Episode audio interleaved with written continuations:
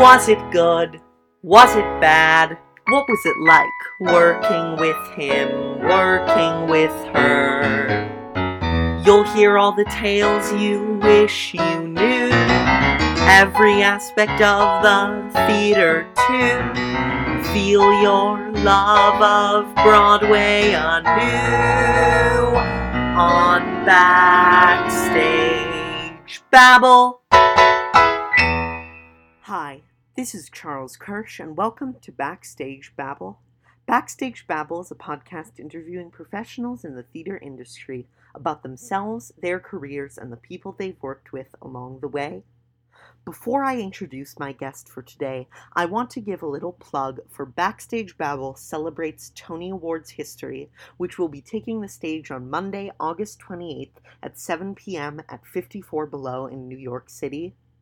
It will feature trivia, clips, and performances from people who have been nominated for Tony Awards, including Willie Falk, Penny Fuller, Anita Gillette, John Andrew Morrison, Jill O'Hara, Lee Roy Reams, Austin Pendleton, Virginia Seidel, Jane Summerhays, and Martin Vidnovic, some of whom you've heard in previous episodes of this podcast, as well as performances by Elena Bennett and Damon Evans, as well as a video appearance from Daisy Egan, Trust me when I say you won't want to miss what's bound to be a very special evening, so grab your tickets now. There are even a limited selection of $15 seats available on the 54 Below website. And now I'm thrilled to welcome my guest for today, a man who needs no introduction other than to say he's one of the most legendary Broadway songwriters who's still working today. I am delighted to welcome Stephen Schwartz. I would love to start by asking you, um, how did you first become interested in theater? Um, I was pretty young. How old are you now? I was younger than you, but I'll I can get the exact timing. I'm 14. Okay, yes. Well, I was um, about seven years younger than you are now. Um, actually, I'll be interested in your answering the same question since uh, you're quite young. Um, but I'll tell you my story very quickly. My parents lived next door to a composer um, who was a friend of theirs. His name was George Kleinsinger, and he was um, fairly well known for doing what we would now call concept albums. He had a famous at the time concept album called Tubby the Tuba, which was about all the different, you know, introducing young people to the orchestra kind of thing. And he had written um, an album with um, actually with the lyricist Joe Darion, who went on to write Man of La Mancha, um, that was called Archie and Mehitabel and was uh, about um, it, this. It sounds funny to say this, but it was sort of based on um, articles that had been in the New Yorker, but was actually about a cockroach named Archie who was in love with an alley cat named Mehitabel. And Archie was um, sung on the album by Eddie Bracken, and actually the person who sang uh, the alley cat Mehitabel on the album was Carol Channing. Oh anyway, the album was successful and it was being turned into a Broadway show. And um, so my parents, uh, first of all, we used to go over to visit every now and then, and George would play the new tune he was working on. And it was because of that that I actually started taking piano lessons. That's another story. But um, a couple of years after that, when the show uh, opened on Broadway and only ran a short time, um, and I think I was nine years old by the time it opened. Um, I had that experience that I think is very common to a lot of uh, um, people who wind up being in love with theater and musical theater. Um, the very first time I saw, uh, you know, went in and saw the show, I just completely fell in love with the whole genre and wanted to spend my life there. So um, you know, and and I wound up doing that amazingly enough. Um, how about you? How did you you first get interested, and how old were you? Oh, um, I was actually seven too. Um, for me, it was when I saw the revival of On the Town that they did a few years ago. Oh, up in New York, that wonderful revival. Yeah, yeah, yeah. And that made me want to try to learn more. well, I don't blame you. It was a really good production, and I had uh, some good friends in it actually. Oh. So yeah. So I would love to um, ask, so were you at this time listening to styles besides theater music? And were there those kinds of styles that influenced you as you began? Sure. Um, when I was younger, um, I first of all I started taking piano lessons then, um, thanks partly to George Kleinsinger and his recommendation to my parents that I seemed to have some musical ability, um, and so I was studying classical piano, and so I did listen to a good deal of classical music and um, and show music actually, and also. Um, kind of folk music because my parents were um, big fans of of uh, kind of folk music and what we would now call world music.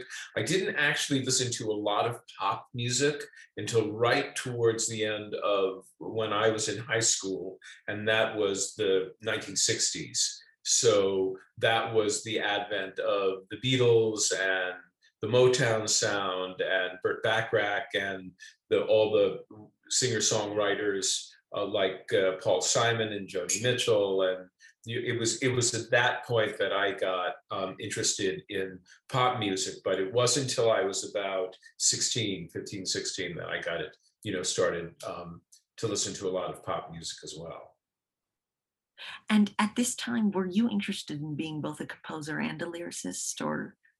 Um, I was more thinking I would be a composer.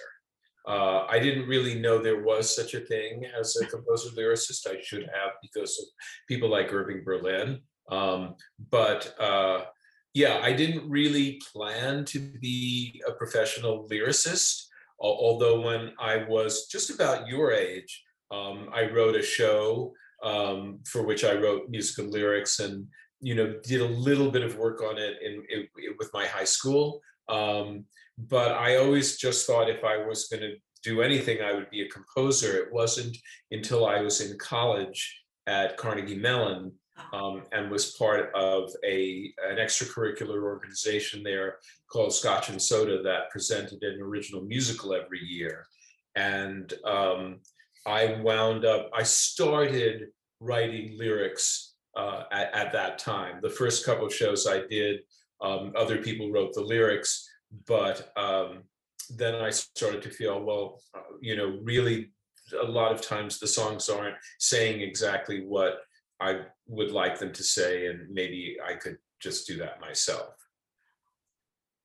And how did you end up um, writing a song for the play Butterflies Are Free, which was your Broadway debut? Yes, that was my Broadway debut in, in 1969, for which I was paid the princely sum of $25 a week, which to me was was just amazing. That uh, and I, and I don't mean that sarcastically. I was just amazed that I was being paid at all for having written this song. Um, when I first came to New York after I graduated from Carnegie Mellon, um, one of the shows that I had done with uh, this organization I told you about, Scotch and Soda, um, when it was at Carnegie Mellon, was called Pippin Pippin. Oh, Um, not quite sure why there were two Pippins in the title. Uh, I don't remember anymore. But anyway, when I came to New York, I was pursuing the idea of maybe getting that professionally produced. And through a series of events of playing the score for uh, various people, I wound up getting introduced to the woman who would become my agent. Her name was Shirley Bernstein, and she was Leonard Bernstein's sister, but she was a professional um, theatrical agent. Um, represented a lot of wonderful writers like Arthur Laurents and uh, subsequently Joe Stein. And actually, as a little trivia item, very briefly, she she represented Winnie Holzman way back in the day. But in any event, um, Shirley also represented the actor Keir Dullea, who was best known for the movie 2001: A Space Odyssey, and Keir was appearing in this show. He was going to appear in a summer uh, stock production of this new play called Butterflies Are Free that had aspirations of maybe coming into New York if it proved successful. And it was a show about a folk singer, and they needed a song that he had written. and Shirley reached out to me and said, you know, listen, do you want to take a crack at this song? And uh, I'll send it into the producer and see if they'll um, if they'll use it. And uh, she sent me the script, and I read it, and I wrote the song. And um, as as people now know, though at the time it was a spoiler, um, Butterflies Are Free was a play about a young man who's actually blind um, and wants to be a, folk singer, and you don't know for the first part of the show that she that he's blind, and it comes as a surprise about 20 minutes into the show when he bumps into a piece of furniture that's gotten inadvertently moved. Um, but in any event, when I wrote the song, because he was blind, uh, I decided not to have any vis- visual images in oh. the song. That everything would be things you feel or hear, um, and I guess that appealed to the producer, whose name was Arthur Whitelaw, and so he um, he accepted the song, and that's how I had my Broadway debut. Oh yeah, and so that um, version of Pippin Pippin that you presented at Scotch and Soda, how different was that than Pippin when it came to Broadway? Entirely. Oh. By the time it came to Broadway, there was not a single word of dialogue, a single note of music, or note of lyric that was in the show um, in Pittsburgh that remained in the show. I should say that um, when I worked on the show in Pittsburgh, I worked with uh, a friend of mine who was also a drama student at Carnegie Mellon named Ron Strauss. And um, it was actually his idea um, in, in the first place. He had found a little paragraph in a history textbook about the son of Charlemagne um, who uh, um, tried to overthrow his father and got condemned to a monastery for his trouble.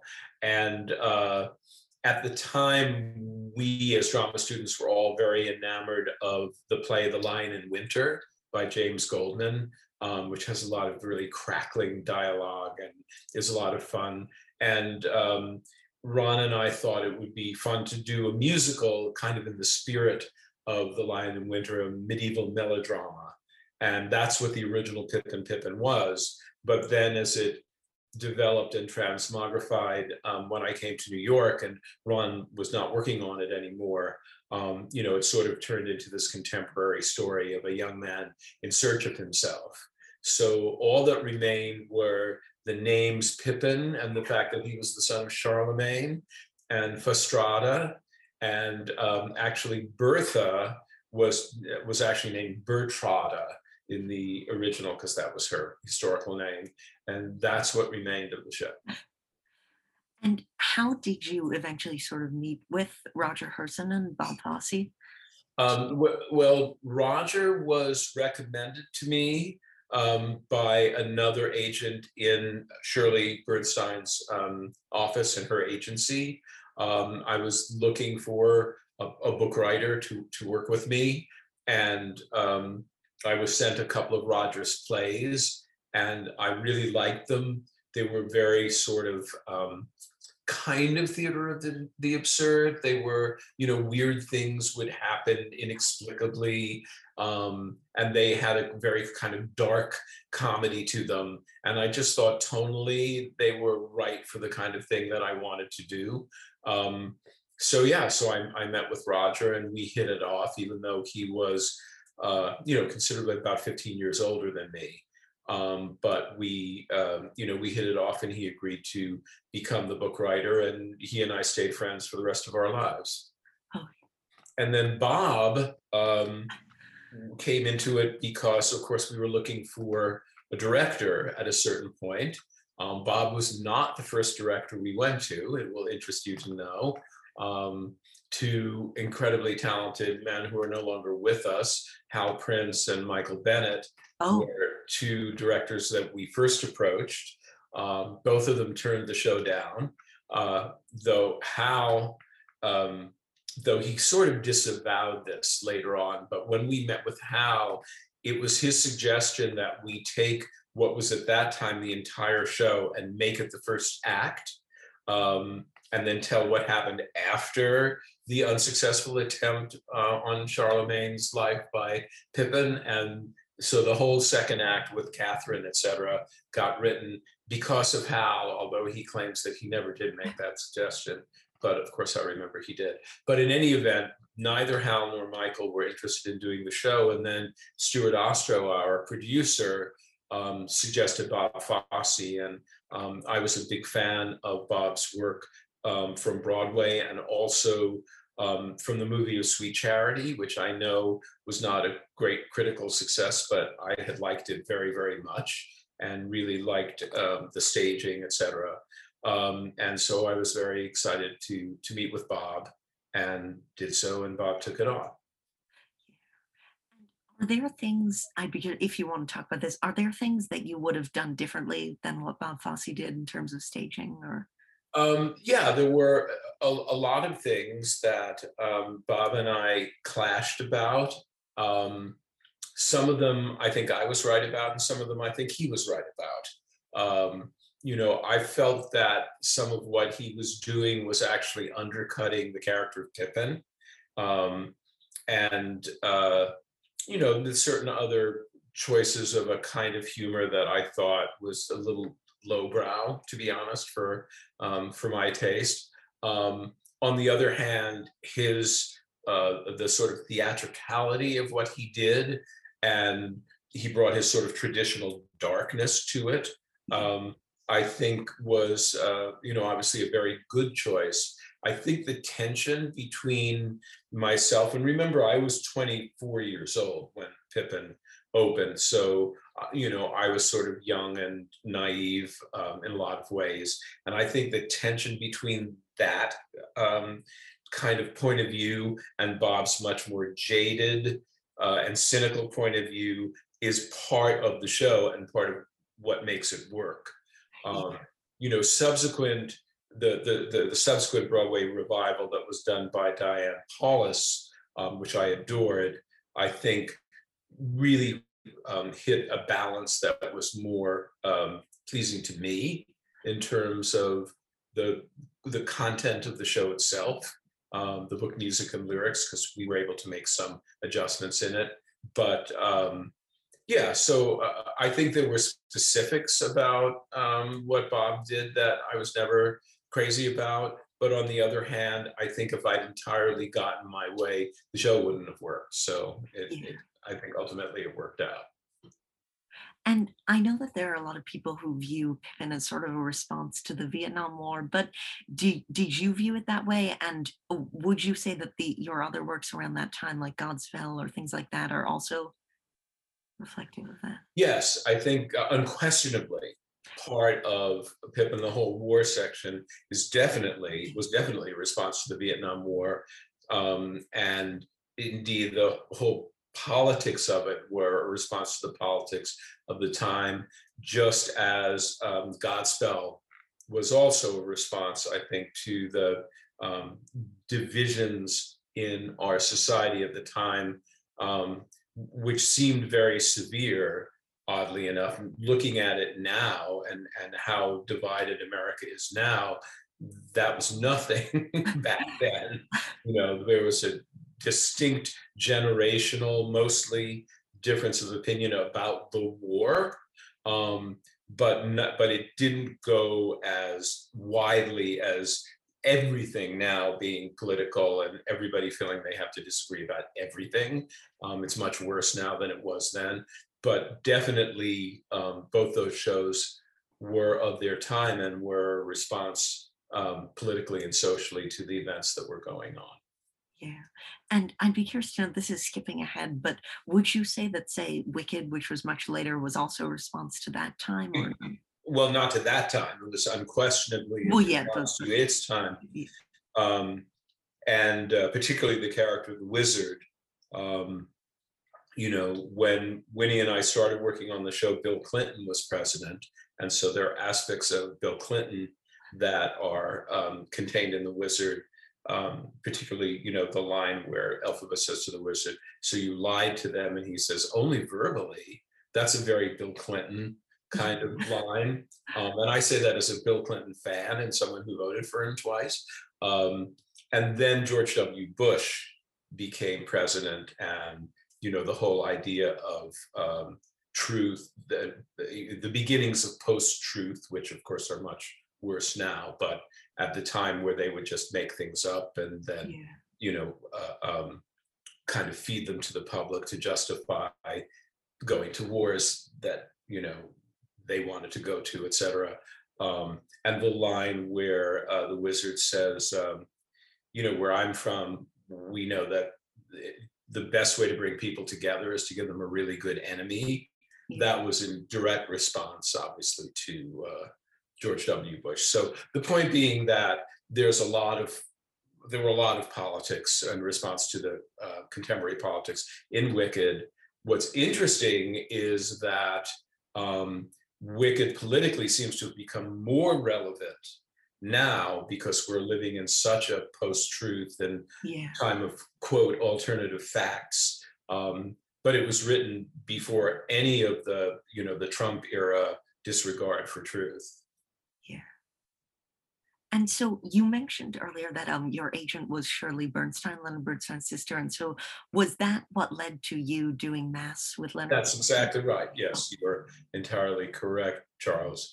Um, Shirley, who was very close to her brother, knew that he had a deadline for this commission um, of a piece to open the Kennedy Center, and that he was struggling to meet the deadline and had looked for um, collaborators uh, among people with whom he had worked before Comden and Green and Steve Sondheim, and for various reasons, those collaborations didn't happen.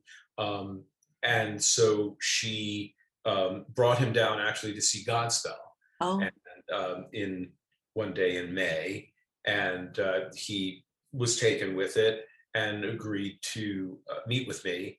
And so he and I had a meeting and talked about what he was trying to accomplish with Mass, and um, you know, and I signed on to do it, and that was um, you know, an amazing experience to work with the you know one of the great musicians of the 20th century and someone I had uh, admired since I was younger than you are now. yeah. And what was it like to to be in a room with him and also with Alvin Ailey, who was the choreographer? Yeah. Well, Lenny was an enormously generous um, personality.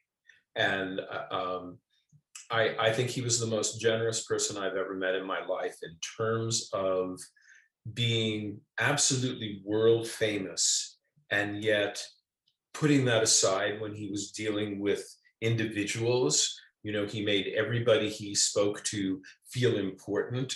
I once um, spoke to somebody who played the second clarinet in uh, an orchestra that Bernstein conducted, and she said to me, "You, when you are playing in his orchestra, you feel that he's looking at you through the entire piece, that he's only focused just on you, um, and every member of the orchestra feels that way."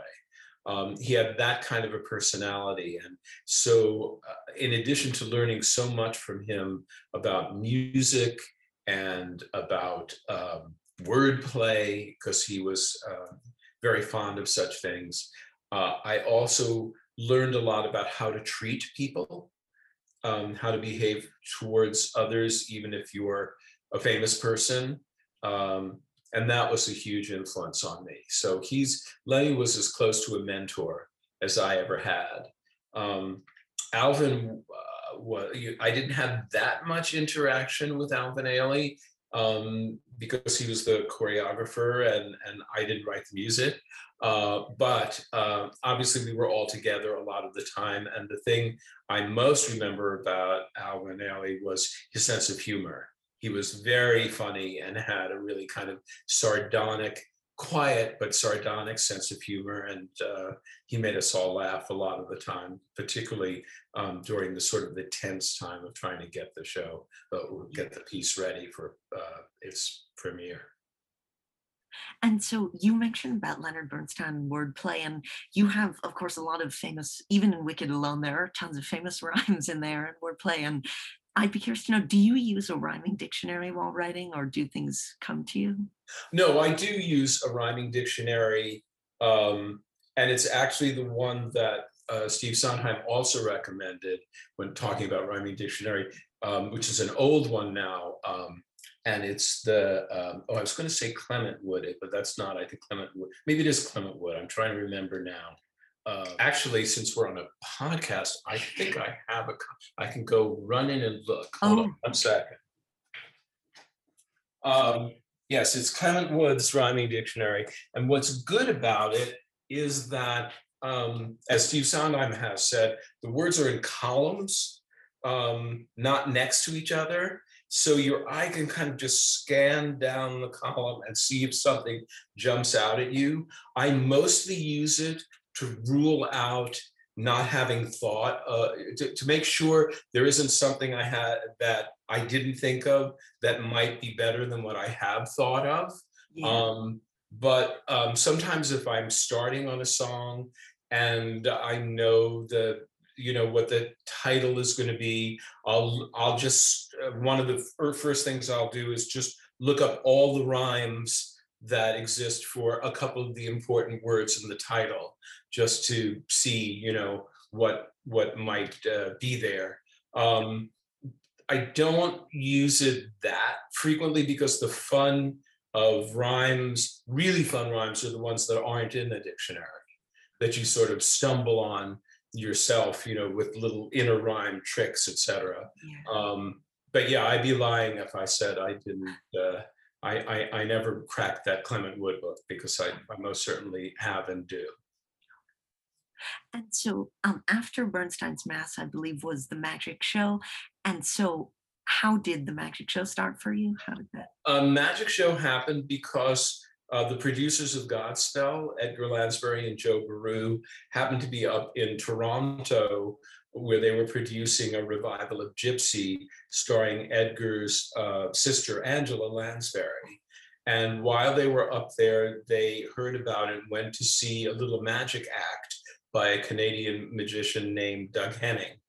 And uh, they were very impressed with his style and that he was so different than how people thought of magicians at the time. And he was very sort of, you know, he was sort of young and hippie-esque, et cetera, and kind of like a character out of Godspell. And so they phoned me and said, look, we know you like magic and there's this kid here in Toronto and we think you should make, we think maybe there's a show here. Um, why don't we bring you up to Toronto and you go see his show? And so that that's how it happened. Um, the thing that was sort of challenging but also fun about the magic show is that Doug didn't sing. Oh, And so uh, we were writing a show about a central character who was never going to sing.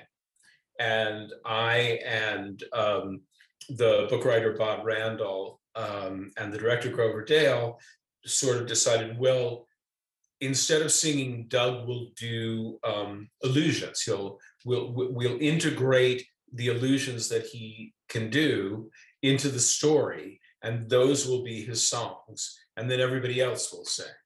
Uh, and that's yeah, that's how that came about. yeah. And so that leads me to a sort of broader question, which is as a songwriter, are you willing to sort of take a like suggestion or a note from a star of a show or Oh, sure. Yeah. I mean, I'll take a note or a suggestion from anybody. Um, doesn't mean I'll necessarily do it, but I will, yeah, I'll listen to to to anybody. And um, indeed, uh, um, you know, I've I've had good things happen from suggestions that uh, others have made. I think I've sort of famously told the stories about Wicked that um, the character of Glinda, the fact that she sings in soprano at all is because Kristin Chenoweth said, you know, I have this soprano and I never get to use it um, in on in theater. I, I you know, I'll, in concerts I'll do it, but I never actually get to sing in soprano in any of the shows. I'm casted and I'd love to find a way to use it. And so, you know, we made the discovery that when Glinda is sort of being the public Glinda, that she could sing in soprano, and that would never have happened if it were not for Kristin. And then I've also frequently told of teaching um, Defying Gravity to Idina Menzel, and um, the last verse of Defying Gravity, uh, the the tune was essentially the same as the first two verses, and it was Adina, when she was learning it who said, you know, at this point I'm probably going to be flying, and I feel as if the vocal should just stay up higher because I'm going to be, you know, higher. And, uh, you know, I had concerns about her being able to do that eight times a week, but she reassured me that she could. And that's why a lot of that last verse of Defying Gravity is, is, is set as high as it is. That was a suggestion from Idina. So, um, yeah, these things happen all the time. Oh, yeah. So to go back briefly to the magic show, I'd love to ask, what was it like to, at such a young age, have three giant hits running at the same time on Broadway?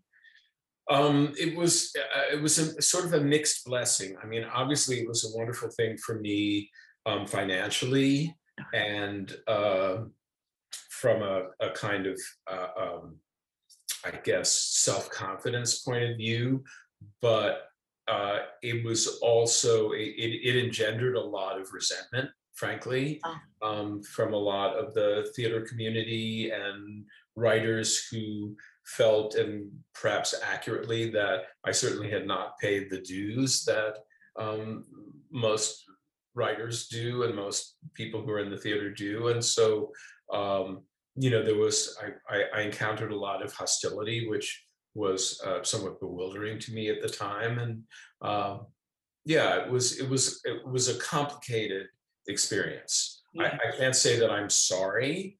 I can't say that I would have traded that, but um, you know, I'm I'm very friendly with with Alan Menken. We collaborate a lot, and Alan's career has been more of a slow build than mine. I mean, he was pretty young when he had a big hit with Little Shop of Horrors, but you know, it, it, sort of has built and built and built, and I think consequently he has had an easier time, uh, um, or it certainly seems to to do it better in terms of handling that aspect of his career. Yeah. Um, you know, I found I found that pretty challenging when uh, you know when I was younger. And so, um, one of the next shows you did, which was not quite as successful, was working. Um, right. And so, how did you first? What was it with Studs? Did you actually collaborate with Studs Terkel? Or oh yes, oh. Um, I was. I, I heard about the book and was very intrigued by the idea of the book. Um, it spoke to me personally.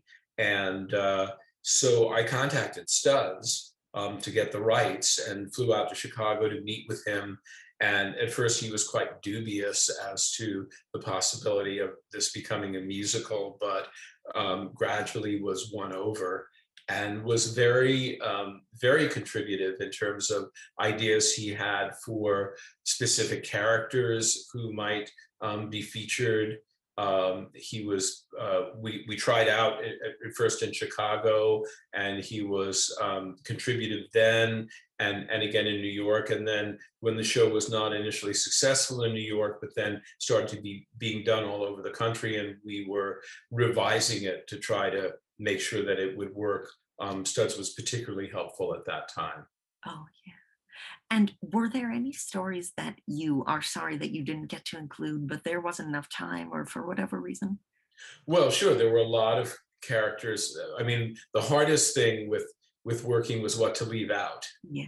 Um, and uh, the the the regret, as as you know, um, the score for working was contributed by several different writers um, it was originally my intention to do all the songs, but then as I started um, writing them, I began to realize that in a lot of instances, I was essentially writing pastiche um, and imitating other writers whom I felt would be more appropriate for specific characters. And that didn't feel right to me for this particular um, piece. I thought the veracity of tone was very important. And so I started reaching out to other songwriters um, to contribute. Um, and the biggest regret I had was that after the show was essentially finished and there wasn't really room for any other songwriters, I heard from Billy Joel. Um, who I had reached out to, you know, months ago and never heard back from him. And then finally I heard from him saying, Oh, I'd be interested in contributing something, but it, it was too late. Though, frankly, in retrospect, I probably should just have said sure and found a way to because because he was so much he was so great at writing those sorts of characters if you think of some of his songs you know he was so good at writing sort of blue collar characters so um yeah I, I regret that billy joel never became part of working but then happily years later as we were updating the show lin manuel miranda um, came into the uh, the group of, of writers so um, that was that somewhat made up for it. Yeah. And as a um, as a composer, and of course having all these different composers, how did you maintain the sort of different musical styles of different characters while also making it sound unified? Um, well, I, each of the composers uh, uh was sort of chosen for um, the particular sound that he or she would bring to it. I mean, the, obviously Mickey Grant um, wrote uh, African American characters, and um, you know Craig Carnelia had his own sort of point of view. James Taylor um, with his kind of folk um, point of view uh, musically um, seemed appropriate for characters for whom he wrote.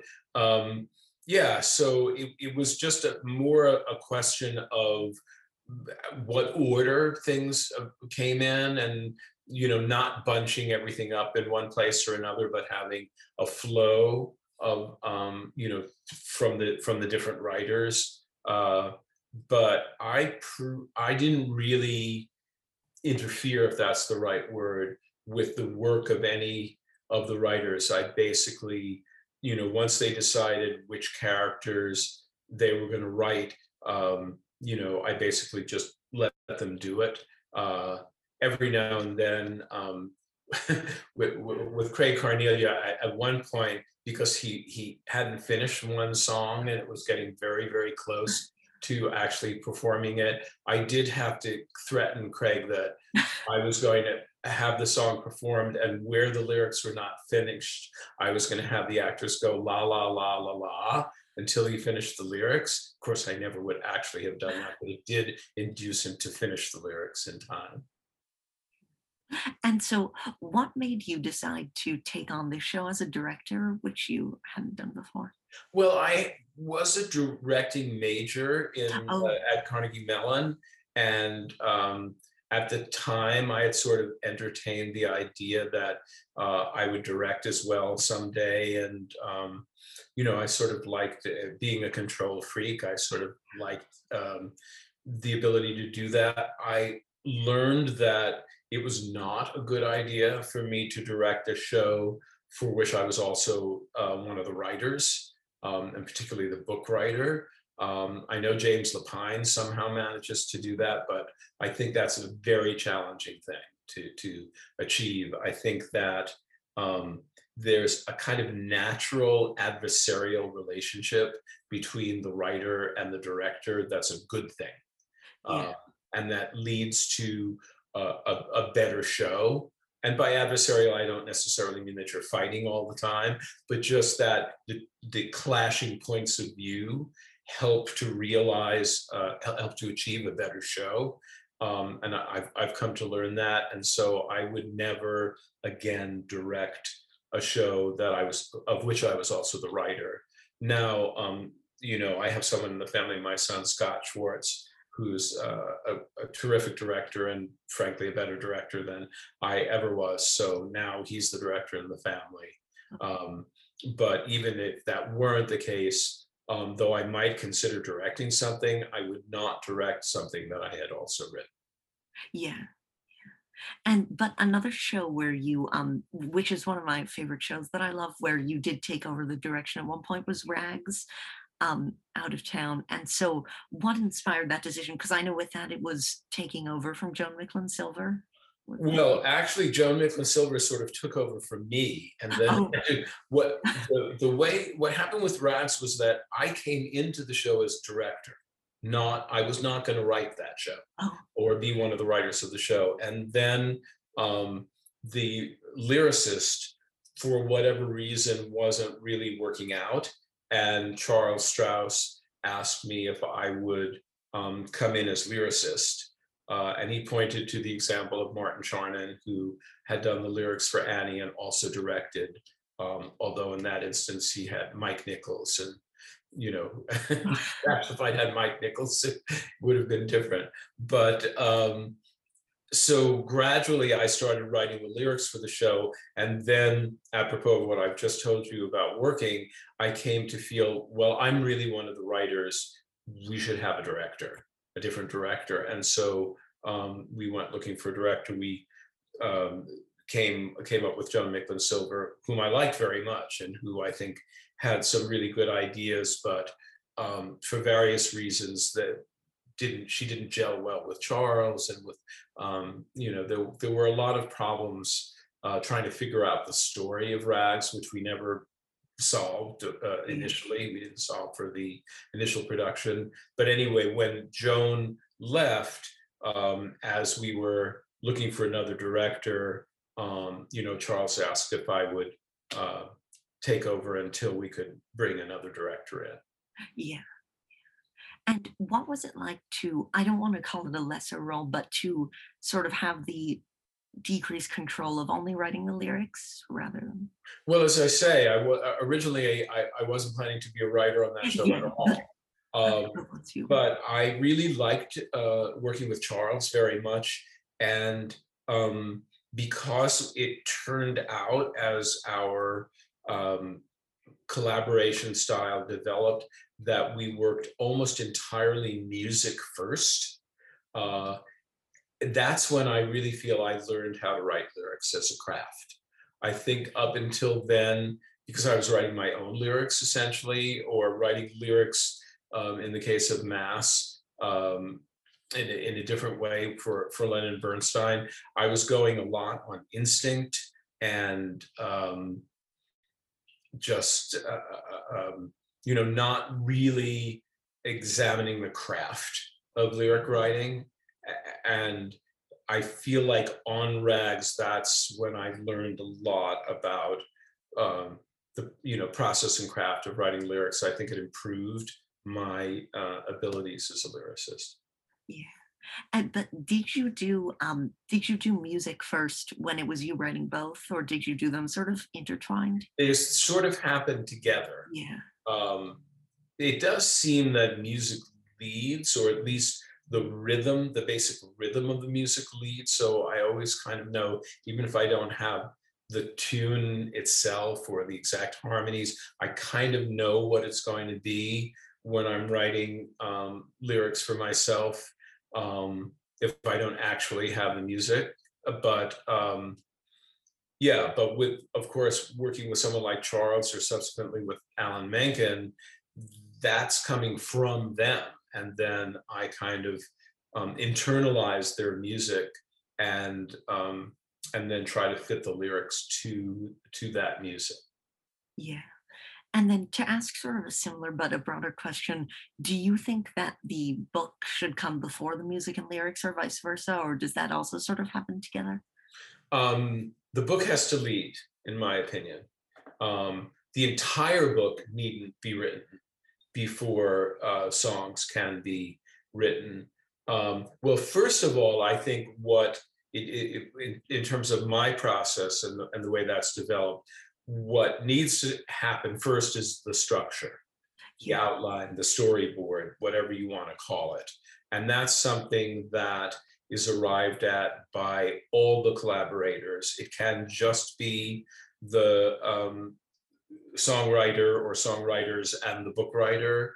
Um, it can include a director if there's a director in the process at that point. It could include a producer if there's a creative producer who's involved at that point you know i've had it happen various ways but um, i think most importantly one needs to figure out the structure of the entire show. That's not to say it's not going to change over time. Of course as one writes it's going to change because you'll make discoveries but but the sort of basic um, thrust of the story and kind of the basic destination if you will is is clear to everybody. Then for me, it's very important that the book writer write some stuff to get a sense of how the characters speak and what's the tone of the dialogue and what's the flow of it and and and all like that. It would be uh, i would n- not really consider writing songs without some kind of work from the book writer even if it's only a couple of scenes. Yeah. And I would love to ask about a great book writer who you worked with later on, which was Aaron Sorkin on Houdini. Um, Right, yeah. Well, I, you know, I wanted to do Houdini basically because of Aaron Sorkin, because I knew he was writing, he was at that time going to be writing the um, the book, and I just was and remain such a huge admirer of his. Um, but um, both of us struggled with the story, trying to find an actual story for the character of Houdini. Um, and then at a certain point, um, Aaron's so Aaron's uh, television show Newsroom got picked up, and he went off to write that, and he just didn't have time anymore to continue working on the book, so he kind of left the project, and gradually it uh, disintegrated. But um, I certainly had a, a great time just being in the room with Aaron and just talking to him. I mean, he's a fascinating and really smart guy, and Yeah. his his take on politics and the sort of so- society, et cetera, is very very interesting. So even though uh, no show ever came out of it, um, I really valued the experience of having been in the room with Aaron. yeah. And are there other shows or show ideas that you've started writing either by yourself or with a collaborator that sort of never happened like that? Yeah, um, you know, a, couple of them. I was, uh, yeah, maybe maybe uh, I, I should be a little coy about this. I, I was going to mention one thing that I was doing and then decided I couldn't do, but it still may be happening, and so with not with me. So uh, I think maybe I won't talk about it. But let me just say that the answer is yes. Um, there have been things that I've undertaken and then gotten a ways into and just felt like like I can't find this. I can't Yeah. I can't get inside the characters or I- I can't figure out with my collaborators what is this actually about and why why should anybody care about this? You know those sort of big questions if um because because my choice to work on something is very instinctive. You know an idea is either brought to me or i come across something and i think oh that feels i can't even tell you why but that feels like something for me. Um, and usually that it is but occasionally it's not. Occasionally i get into it and i just can't really find it. But are, are there other ideas that you have right now or that you would want to do in the future? well there are some things i'm working on right now. There are a couple of couple of uh shows that um what one of which uh i i've just gotten the or or the the group has just gotten the rights for i think i can maybe maybe talk about this um but it's uh based on a documentary called the queen of versailles Oh, um, and uh, it took quite a while to get the rights uh, for it. That was rather complicated, um, but uh, now I and my collaborators have the rights, and so um, we're just starting it. Um, and the uh, the director is going to be Michael Arden, who's uh, Oh. somebody I've wanted to work with for a long time. We've wanted to do something together, and then a very talented playwright named Lindsey Ferrentino is uh, is doing the book. Um, and she's had some excellent plays produced, uh, you know, off Broadway. Uh, and that's just just in the early stages right now. And then there's a, another project which I can't talk about because we're struggling to get the rights. Um, but if we do, then you know, uh, hopefully that will happen. I mean, there have been things I've wanted to do that I haven't been able to get the rights for. um, when I read the book, um, The Curious Incident of the Dog at Night, Oh. I tried to get the rights for that because I thought the idea of writing music for um, a character who's autistic would would be very interesting because the, the sort of patterns uh, uh, in the way they think and speak. Um, and uh, I couldn't get the rights from the author who um, and then when I saw the absolutely brilliant play that was made of it, I was like, oh, well, hmm, I, I can see why he wanted to do it this way instead. Um, and I tried to get the rights for a book called Perfume, uh, which is kind of a, a horror story um, about uh, someone with an extraordinary sense of smell who develops perfumes that have um, very potent effects on people. Um, and I couldn't get the rights for that either. So those are just two examples of things I've tried for and, and haven't got. Oh, but that that's very exciting about the new musical. Yeah, yeah. Just um, it's been quite a while since I, you know, I started a new show from scratch, and uh, you know, we do we have been working for a while getting an outline together and structure, et cetera. So we're actually at the phase now where we can begin writing. Yeah. And so you're talking a little bit about like finding a show. And so that leads me to ask um, Working and The Baker's Wife and Rags were all shows you did in the 70s and 80s. And then you've continued to revise all of them over time. And so what has sort of inspired you to keep going with those? Well, in all three cases, and I would add to that list Children of Eden, um, in all three cases, or now four cases, they were shows that in their initial commercial outings didn't succeed, Yeah. but I felt um, had still had the potential to be shows that could work, that we just hadn't solved them which is different than what we were talking about with you know some of these other shows where I just came to the conclusion I, there's something I this isn't this isn't a good fit for me or I can't figure this out. In the cases of uh, those four shows, I just thought like, well, there's a show, there's a, a, a successful show hidden in here somewhere. We just haven't found it yet. Um, and actually, that's turned out to be the case with with all four of those shows. Um, you know, in the case of working and in the case of Children of Eden, the sort of resurrection, if you will, um, and ultimate success of those shows happened faster. Um, but even um, Baker's Wife and event, you know, eventually Rags with some real um, back to square one revisions um, ha- have now become shows that uh, can be can be and have been successfully produced.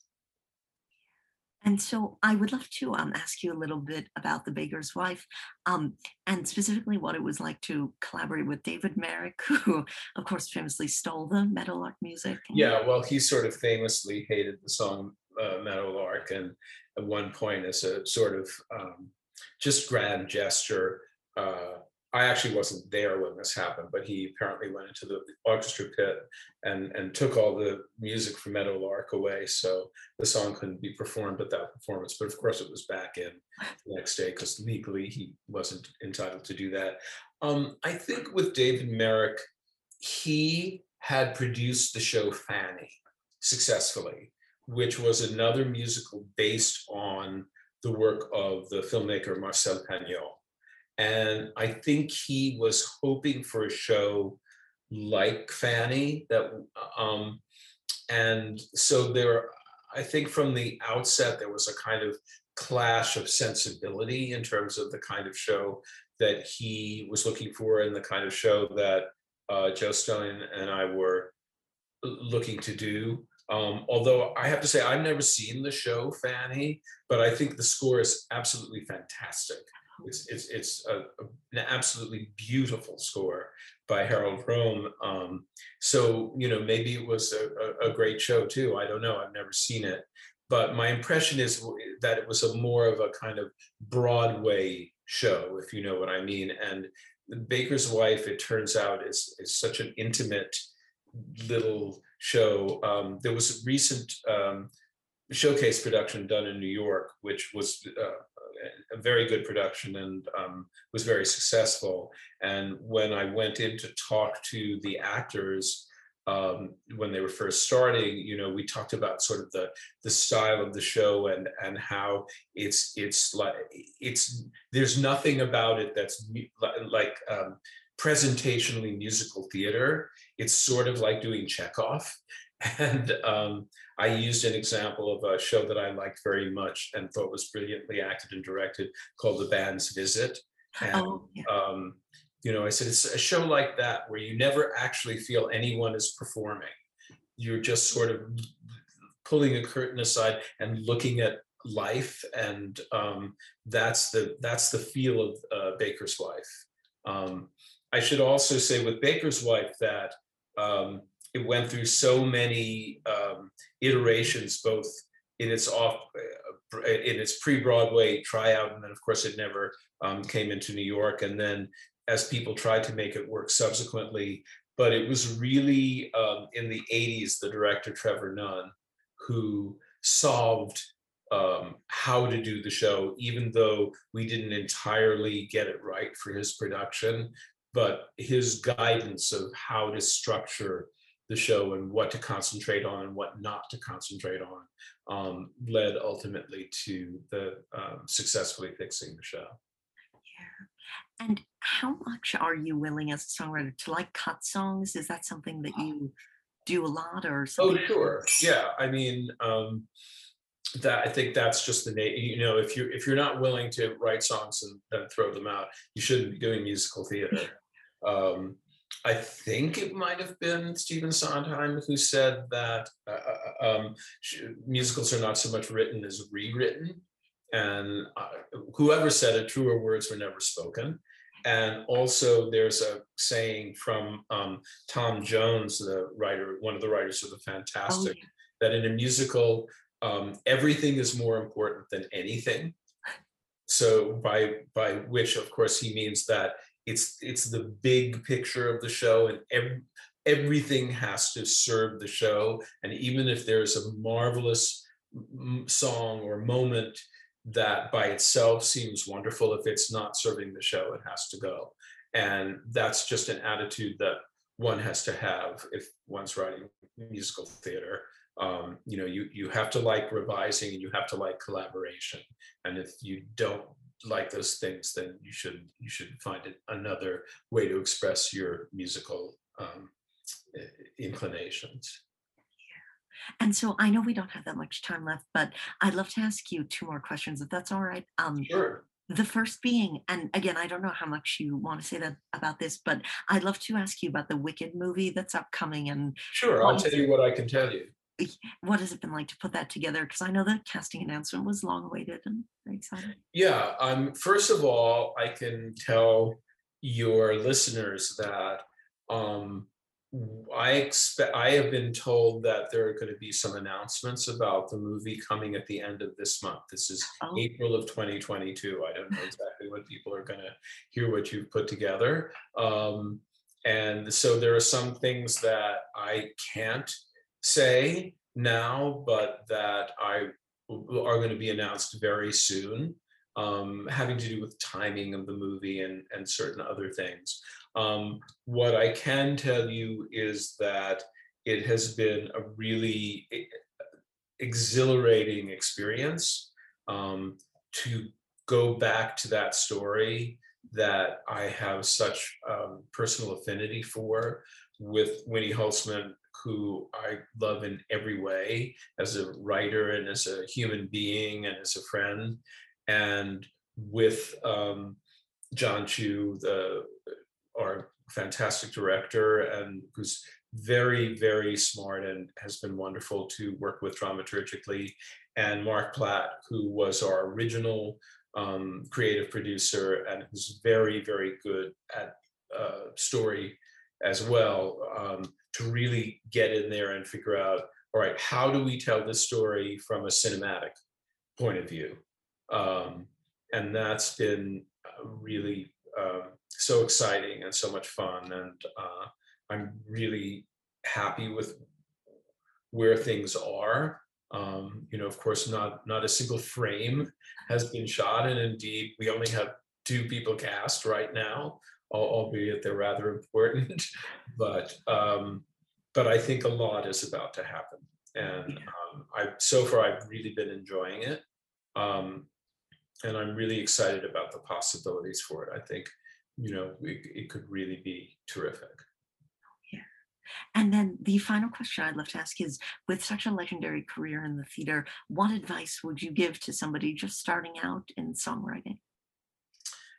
Um, and by starting out in songwriting, I think you you mean specifically start, who wants to write for musical theater.